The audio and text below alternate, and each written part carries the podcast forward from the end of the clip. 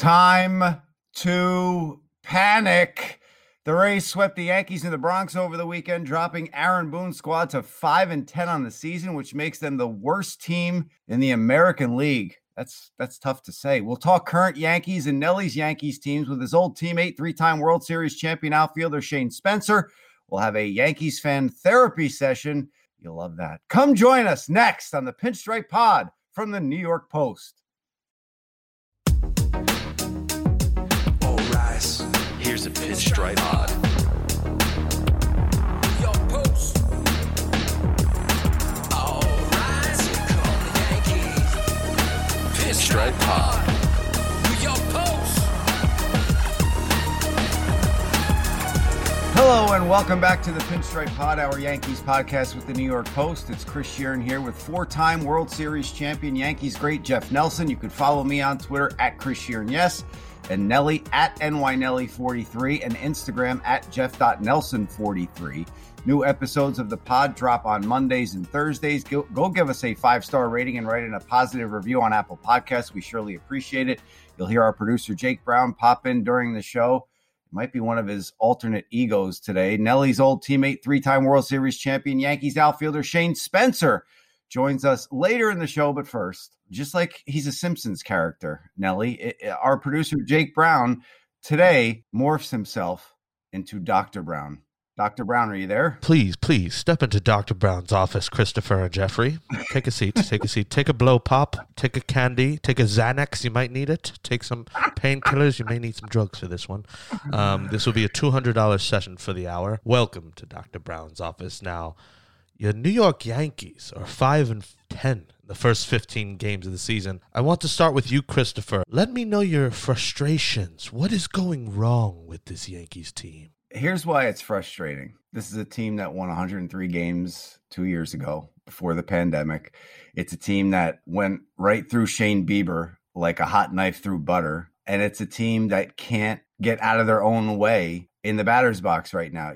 We keep saying podcast after podcast, they're going to hit. We're not worried. They're going to hit. And I know, look, I know it's a 162-game season, but when do you stop telling fans, Nelly, that it's still early? When does that stop? You know, we've been saying, oh, it's only 12 games, they're 5-7. Oh, it's only this amount of games, they're X and X. Oh, it's only 15 games, they're 5-10. This could happen in the middle of a season anytime, but it's not. And here's the issue, Nelly. Here's the issue with me, and I know that this resonates with a lot of Yankees fans. All of the warts that we've seen when it counts in October are rearing their ugly heads yet again here through the first 15 games of this season. It's not that the Yankee fan is sitting here saying, oh, we're done in April. It's the Yankee fan saying, I've seen this movie before and I know how it ends. It's like watching Caddyshack or any one of your favorite movies from when you were a kid. And I know I'm dating myself. It was in 1980. But you know how the damn movie ends. And that's what Yankee fans are concerned with. They're concerned with how this movie is going to end. Goose, Fraba. Goose. Well, first of all, Jake absolutely loves this because this is an everyday occurrence on the Mets podcast for the last, well, we only did, this is the second year. But, you know, in his world, it's an everyday occurrence. You know, now the Yankee fans are feeling the same way that the Met fans used to feel. But it's you're right. I don't know. The excuse that it's early is getting old. You know, you can only say that for so long. And the old saying, you can't win a pennant in April, but you can lose it. And the Yankees are certainly heading in that direction. It's just, you know, nothing's going right. You know, I'm disappointed because I thought of this team as maybe not as good as the Dodgers, but right there with the Dodgers, the second best team in baseball. Now they're the worst team in the American League right now as far as record-wise. You know, defensively, they're not good. Offensively, they're not good. Their starting rotation. Cole has been, I guess you can say, a savior. You look at it, he went into the seventh inning, but he had 98 pitches when he went to the seventh inning. I would really like to see, and it's really picking at small things. 90-some pitches, I would have liked to have seen this guy go into the eighth inning. And I know he's a strikeout guy. He gets into high counts. You know, you'll see 0-2, 1-2, then you'll see 2-2, then he'll strike somebody out. So, you know, I would like to see some early outs and maybe see him get deeper into the game.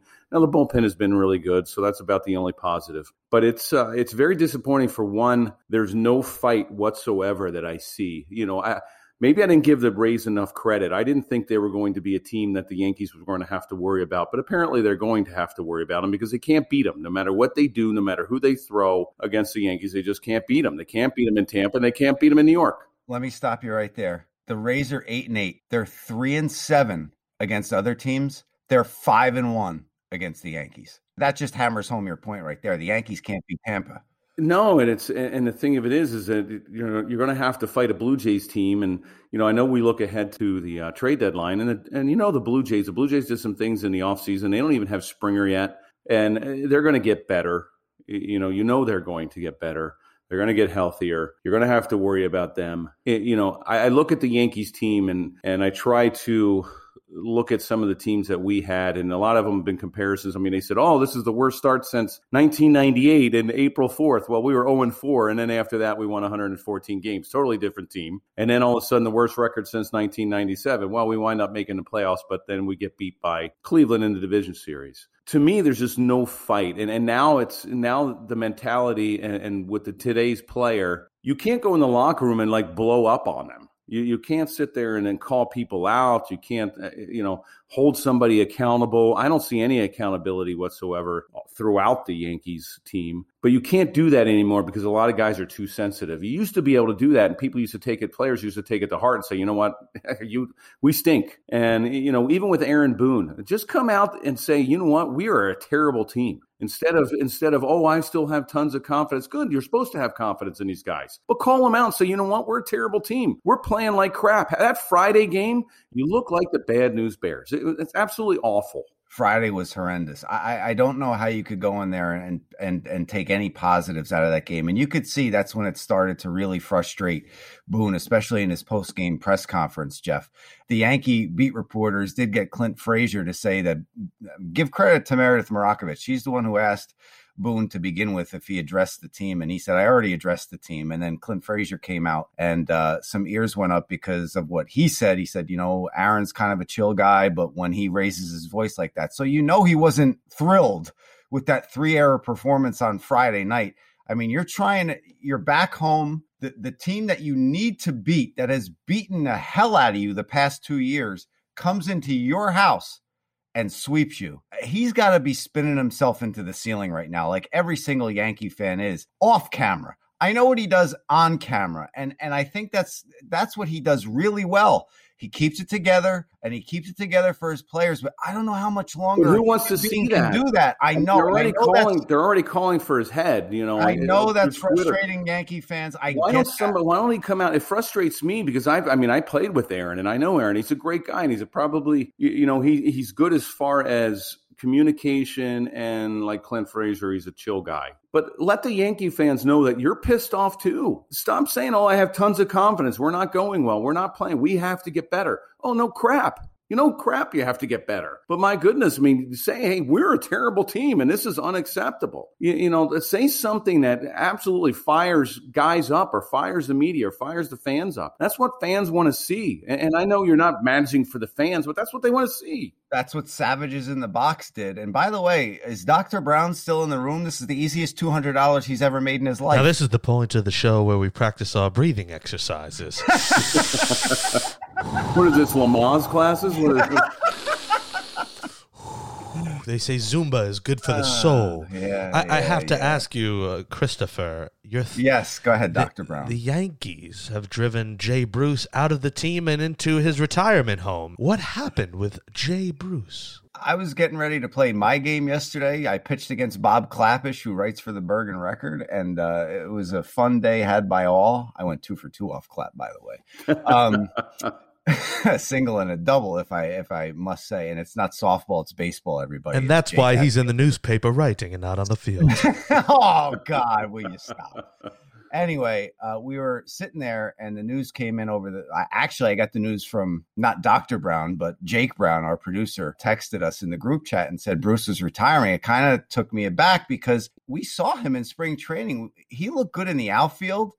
He looked good at the plate, but again, you can't get enamored with spring training and the numbers you put up in spring training. But it kind of still shocks me at 33 years old that he stepped away, but you got to do what your body tells you to do. And I guess it was just time for him. Well, I mean, he had a very nice career, 14 years, over 300 home runs. I mean, you got to give the guy some credit, and you know what? He had a really nice career. He was an American League player right now, you know, as far as trying to DH and maybe play part-time in the field. Because of Voight's injury, he was forced to play every day. He's not an everyday player anymore. And when you're in New York and when you have everything going wrong with the team, guys get magnified, and his appearance in that lineup and his job at the first base was magnified in such that he probably couldn't take it. In a softer media outlet and in another city where they only have three or four guys or two guys covering the team, maybe he would have been able to handle it. Maybe he would have been saying, okay, you know what?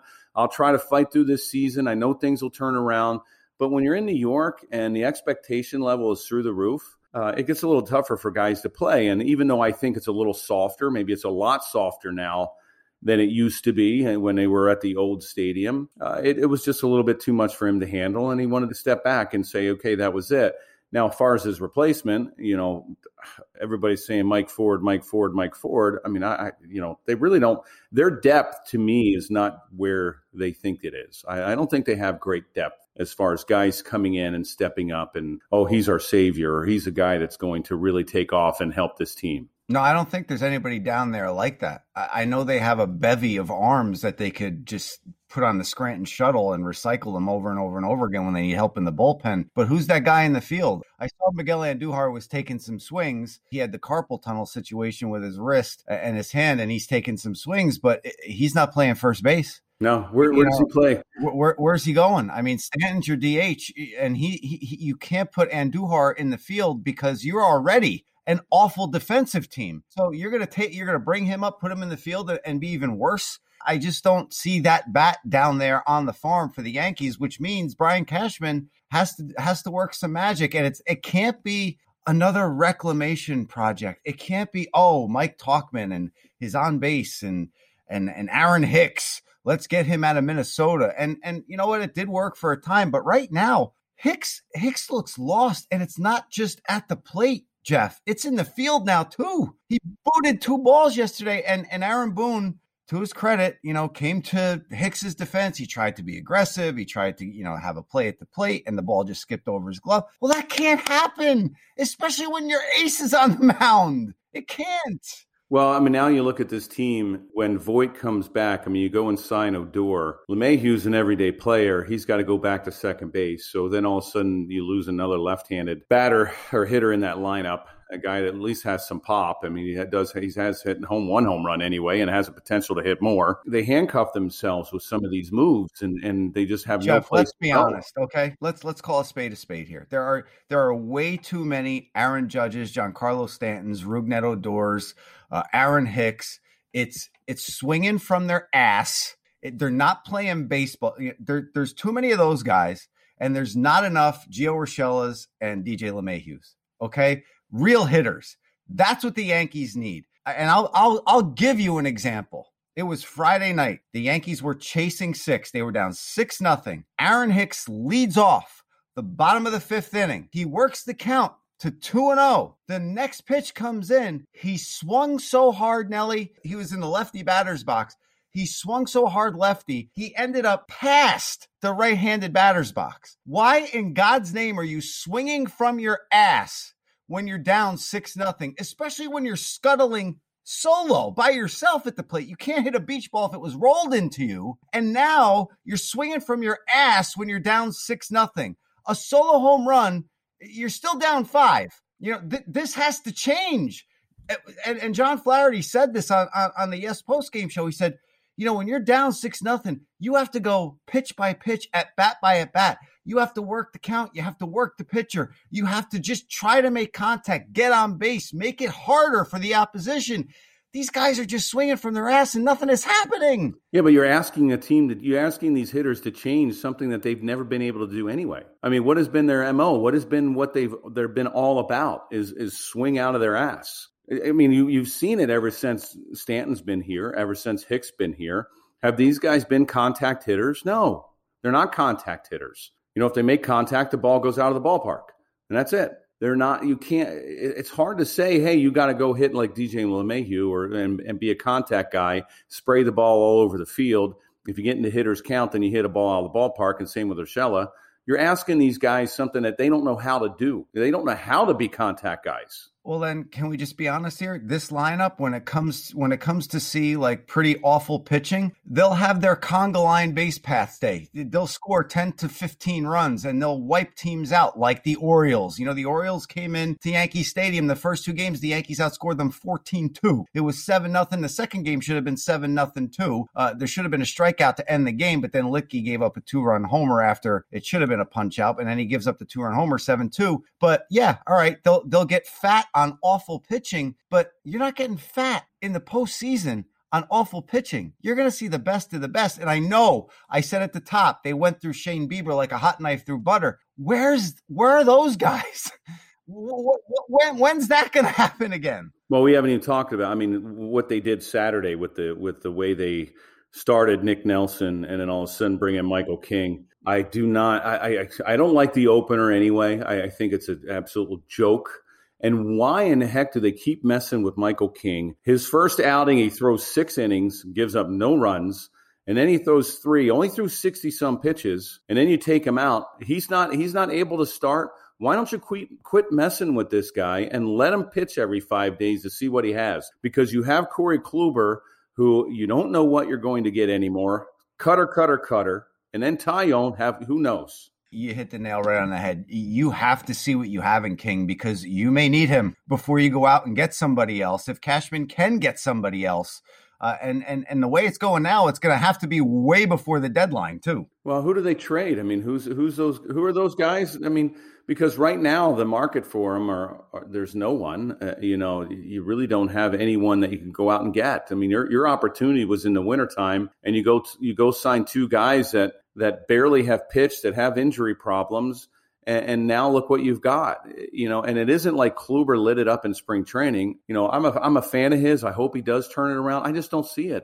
He's too cutter happy. He doesn't have fastball location. I just don't see this guy staying healthy throughout the season, and they're going to be lost. You know, I don't get it. They have 2 games coming up here against the Braves next Tuesday and Wednesday, and that's not easy. They're a very good team. They haven't got off to a good start, but they're a very good team, and hopefully they won't see Acuna. Maybe he got hurt yesterday, and who knows what he's going to be. This guy might be one of the brightest stars in baseball that the Yankee fans could see. But they've got some injuries going on in Atlanta. Fried is out. Smiley is out. Acuna with the abdominal strain. Mike Soroka and Ender Inciarte also. I mean, they're just loaded with injuries. So the Yankees need to get fat on this Braves team Tuesday and Wednesday. I know they're a good ball club, but the Yankees, if they're going to get off the schneid here and start going in the other direction, they got to start pointing north very soon, Nelly. Shuni keeps bringing up fat as if there's a fat doctor on the show with us right now. It seems like it was meant to be. And speaking of fat, I was at the game on Saturday getting fat off Benihana at Yankee Stadium. And I never realized they had such a great eatery in a ballpark. And I thought Citi Field had Yankee Stadium topped. And I saw the Benihana line. Turned my left. The Rays hit a homer. A man catches the ball, gets heckled by 10,000 Yankee fans. Chris Sheeran makes the astute observation. It is Zach Loser Douche Hample who caught the ball. He's got enough balls for an entire country in his room, in his house, and he did not throw it back. So in that instance, folks, you throw the ball back or you give it to a child.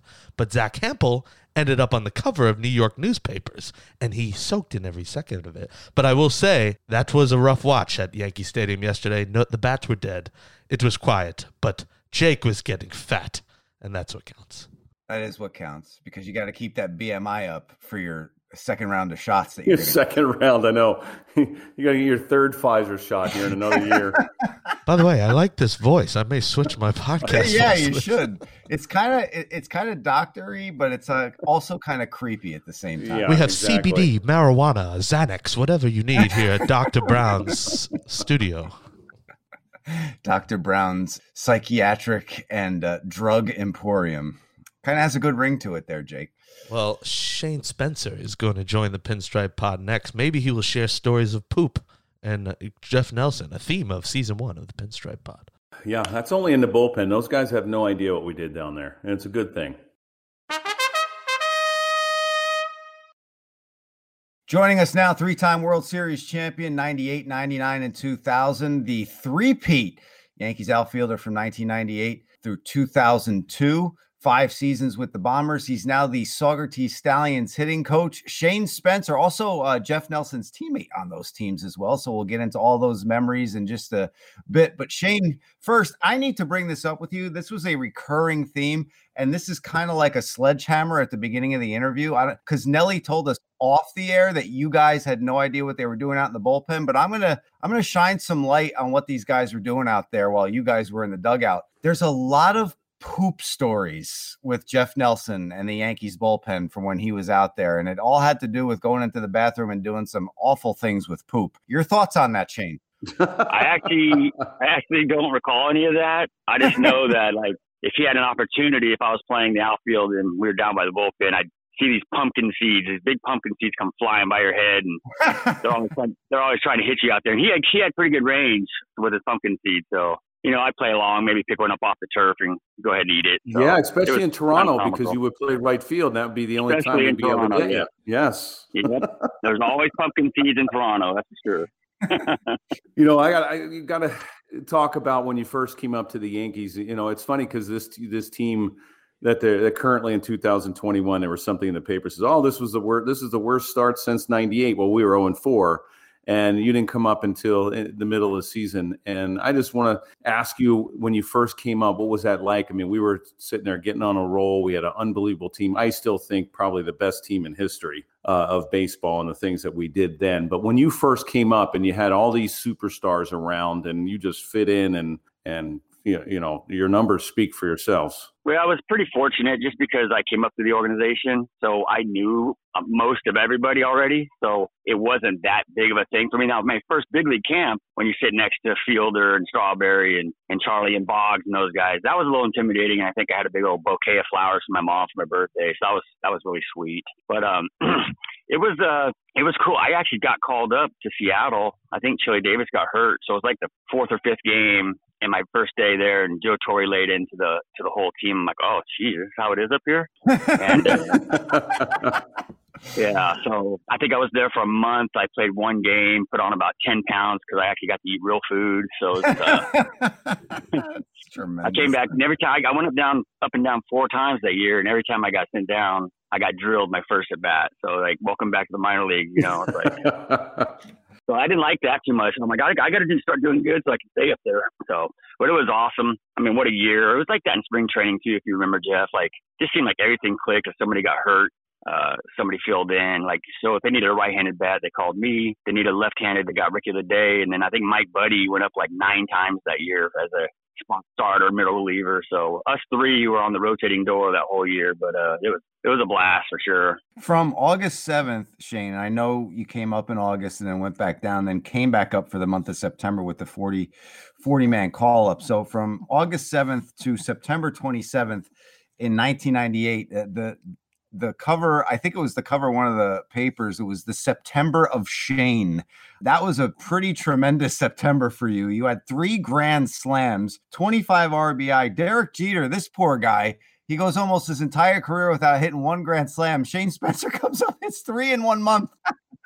Well, I guess if you're going to have one thing over a Hall of Famer, I guess, you can brag about one thing, I guess. But yeah, I'd rather take his status compared to mine, though. That's for sure. I got you, but 22 for 50, you hit 440, your OPS was like near 1,200. Just take us through that month. What was that like, especially with the team around you? And it goes to what you said. I think that's what does it right there. You just said it, the team around you. So if I'm a big league pitcher and you got Posada, then me, then Brocious, you're going to get better pitchers to hit. Now, you still got to hit them, don't get me wrong, but I did get much better pitches to hit than they did, and you just got to take advantage of those moments. And there was guys on base all the time, so it was great. Spence, you look at this team, and I just wanted to ask you, you look at them and they look like they're going through the motions. Not a whole lot of fight. Some say a lot, not a lot of heart right now. What impressed you most about the 98 team and how guys went out and doing their business on the field, and just the mentality that these guys took every single day? Well, I think it started in the clubhouse. Guys got to the field. You know, nobody does their own, like, it's not a team thing. It's more like a business for each individual, how they get prepared. Everybody does it a little bit different way. You know, like for me, I like to get in there early just in case I want to go hit up the tee and get a little work in myself. But everybody had their own little routine. And then when it came game time, you knew if you kept the game like within a run, you have our bullpen. I mean, it was pretty tough to beat. So it's like even if you're down one, maybe even two runs, there was no panic at all because you knew that was all they're going to get anyway. So it was just a confidence level. I'm not saying cocky, but it was kind of cocky. Shane, to me, it seems like, you know, Aaron Boone did lose it after the Friday loss to the Rays up here in the Bronx. And it just seems to me the manager saying something as they got swept in the next two games after he did kind of lose it a little bit as to what Clint Frazier said. But it seems to me that there has to be a leader in the clubhouse. And I don't know if this has happened. It might have. I don't know. In your day, who was that guy? And also, with this team, don't you think someone in the clubhouse has to step up, and who would that be? Well, I can honestly say I have not watched one baseball game since this season started. I've seen some highlights, but I haven't seen one game. I have enough crap going on here trying to watch our youth 14U team. You know, they're a bunch of rookies, and it's tough enough to watch that. Then go back and watch some more bad baseball. Gotcha. But like I would say back when we were playing, it wasn't just one person, but like David Cohn would stick out. You know, if it was a big deal, like something needed to be addressed, I think he would be the one that, you know, would step up and say something. But you had guys like, you know, Raines and O'Neill, and they always seemed to keep everything intact so it didn't get out of control and snowball. So we're very fortunate to have so much experience, especially with me. I mean, I was a rookie and I was 26, so it's not like I was just a baby. So we were very fortunate in that thing. And then as a coach now, you try to put somebody out there and let those players know. Like I have an 11-year-old son, and he plays soccer, and I pretty much say, hey, man, you need to take charge. These kids really like you. They listen to you, so you got to speak up. And he does a really good job of it. As a coach, we're just trying to find those guys that can fill that role. And it's not easy, I can tell you that. It's like everybody knew their job. And, you know, I don't know if you had certain guys, because if we ever had team meetings, and Joe Torre very rarely ever called a team meeting, you know, he'd always say maybe to Posada, you have anything, or what are we going to do today? Grind it out, or whatever it was. It just seemed to me that everybody had their own, knew exactly what they had to do to help that team win. And we didn't need to follow anyone. The expectation level was already there. I mean, whether it was the fans, the media, Mr. Starman, or whatever it was, we knew what we had to do. And I don't know if we needed someone to absolutely take charge and say, hey, we got to be the rah-rah, got to put the pom-poms on. And now it seems like it's different. And it's almost like you wish every team had that mentality all the time. And maybe that's why we won three, because we knew that, okay, this is what we have to do. Yeah, I only remember like a couple of meetings. Like I remember Cohn had one that might have been with the whole Pete Rose thing, like how dealing with the media. And then Torrey had it like during the playoffs, like, okay. And then he would talk to Posada and like, okay, that was his thing. How many more do we need? We need 12. Okay, let's grind it out. I mean, that was pretty much it. I mean, when you have guys that come and get prepared all the time the right way, and they pull for each other. And I think in 98, I don't remember, maybe Tino, somebody hit 30 home runs maybe, but it wasn't about that. It was about scoring runs, shutting people down. And we kept it super simple like that. And that's why we were successful. I mean, because it wasn't an individual sport. Yeah, we didn't have a guy that hit 30. Tino had 28. So I was just looking, because I know that year we had 10 guys, including yourself, with 10 plus homers. Yeah, it's crazy. Yeah. I think Brocious ended up with 99 RBIs too, and I was hitting up on him. Hitting ninth. He kept looking at me every time I hit a grand slam. He comes back, he goes, really? Seriously? Shane, Nelly said that 98 team was probably the best team ever. Do you agree in the history of baseball? Do you agree with that? I mean, it's not for me to say. I mean, but the record speaks for itself, and I mean, people can they can judge it and analyze it all they want. But when you're thinking about just teams, it's the way it was put together, and I don't know. It's pretty tough. It's my rookie year, and one of the best teams ever. So it's you get spoiled right out of the get go, and then I get to play the Padres against Tony Gwynn, who's my idol. So I kind of peaked my first year. I don't know what else to do after that. So you just won two more, and then almost a fourth in a row. And I'm sitting in my living room on the carpet. I'm saying, are you kidding me? These guys are going to win four in a row. I know. That was a long walk. I was in right field. There was a long walk in Arizona. So against the best pitcher in baseball. So you just never know. I mean, that Arizona team, they deserve to win that. We somehow snuck three wins in New York and somehow beat you guys in Seattle. I mean, we got pretty lucky. So we made it that far. I'm pure just fans, I think. So it was pretty cool. Yeah, that 2001 Mariner team was trying to outdo your 1998 Yankee team, and you guys took them and knocked them right out of the playoffs. Yeah, don't remind me. 116 wins, all for nothing. Right? Yeah, no, it was the single season record, right? Yeah. It was funny because, I mean, even then, if we would have went to the World Series and whatever we would have done, I still would have said the 98 team was much better. I mean, the numbers – I mean, we had a lot of fun that year. I mean, we had a great team as far as, I mean, I don't even know. I played on the team and I can't even remember a starter that we had. You know, it just wasn't the name guys, but yeah, you guys could hit. Yeah.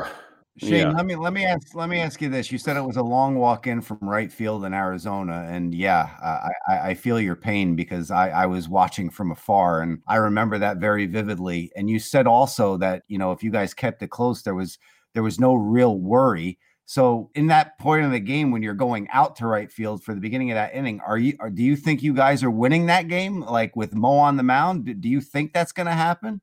You know, you're positive, but I don't actually remember. I remember something before the game. We did our last thing, Torrey did his thing, and Posada said one more, and it was the grind thing again. And we were getting ready to walk out of the room, and Mariano actually sat out there and had his own little speech, and he had never done that before. And we all looked at each other. I remember Knobloch and Todd Green and Clay Bellinger sitting there, and I'm looking at them. They're looking at me like, what just happened? And most he never know he speaks. Yeah, I know. That's why I said we got drafted together in 90, and I'd never heard him speak. So it was like, wow, what? Where did that come from? And then, you know, the best pitcher in baseball all time, closer, and he friggin' they get a bleeder here and a bleeder there. Next thing you know, bases are loaded, and it was over.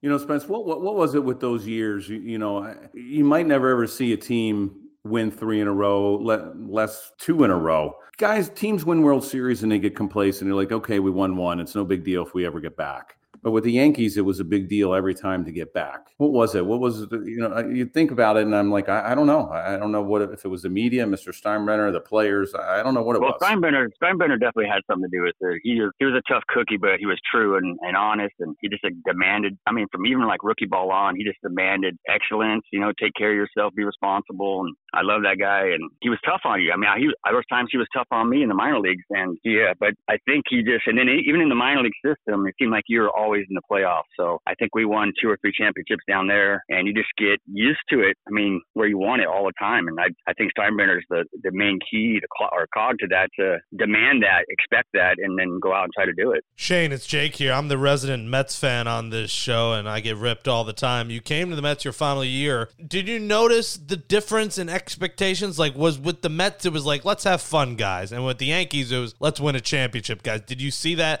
in spring training? Any noticeable difference with ownership and expectations for the team? Well, we had a more of a veterans meeting in spring training with Art Howe and all the other guys. So you had Leiter and Glavin, those guys in there, and they specifically asked me, you know, what did you guys do with the Yankees? And I said, look, I'm not saying we were cocky, but we expected to win every game. I mean, we know it's not going to happen, but if we can't win every game, we're going to win every series. And I said, we had to have that mentality every day, and if you don't have it, then you're not going to be successful. And, you know, I'm staring right across the table at Tom Glavine, one of the best pitchers. He's looking at me like, this little punk, you know. But that's the way it was. And, of course, when I was there with the Mets that year, we had so many injuries. I mean, I think I was hitting cleanup for half the time I was there. So that's, you know, something's wrong. Jesus. God almighty, you're too hard on yourself. Well, it's called reality, okay? You're like Mr. Steinbrenner. You're honest. We like that, Shane. Here's a question that I have for you, and that's that last season in New York. And Jake, good job by you, because that's where I was going last. That last season you had with the Mets, you hit 281 in 74 games, and then is it because no one picked you up the next year? I mean, you were 32 years old. Why did you just decide that? Well, I got hurt. We were in Minnesota, and I tore my shoulder on a check swing. And I remember the exact pitch. Belfour was pitching, and I was actually trying to cheat because he always struck me out on fastballs away. So I was diving towards the plate. He threw me a fastball inside, and I check swing, and I heard it rip. And I played for a month with it. They wouldn't give me an MRI or anything like that. And I went from 3-something to 280-something. I couldn't hit the ball out of the infield in batting practice. And I was hitting with Piazza and Hidalgo and Cliff Floyd, and they're launching stuff in the upper decks. And I'm just like, just little baby bunts in the infield. And so there was a lot of times I wasn't even taking BP, but we had so many injuries that our Hal just kept putting me out there because this played. He's like, just go catch the ball for me. I'm like, all right, cool. So I got hurt, and then Japan actually signed me not knowing about my injury. So that was kind of an easy choice for me because I wouldn't have made a team out of spring training. All right, Shane, we really appreciate the time today. It was fun reminiscing. It's always great having Nelly's teammates on to reminisce about those teams back in the late 90s. We appreciate the time, and hopefully we could talk to you down the line as well. Good luck with Saugerties, by the way. Yeah, we're actually going to have Charlie Hayes there for a little bit, too. Oh, so nice. Nice. Yeah. Yep. So I got him on board, and we're just going to go there. He, you know, of course, he wants to see Cabron play, so he kind of made a deal with him. And then I have a 17U travel team that's pretty good I'll have here. So when I'm not with them, I'll be going up there for the games, too. So it's going to be a busy summer. Well, best of luck. Best of luck to you, buddy. Thank you for coming on. We appreciate it. Thanks, Spence. Nelly, I'll see you soon.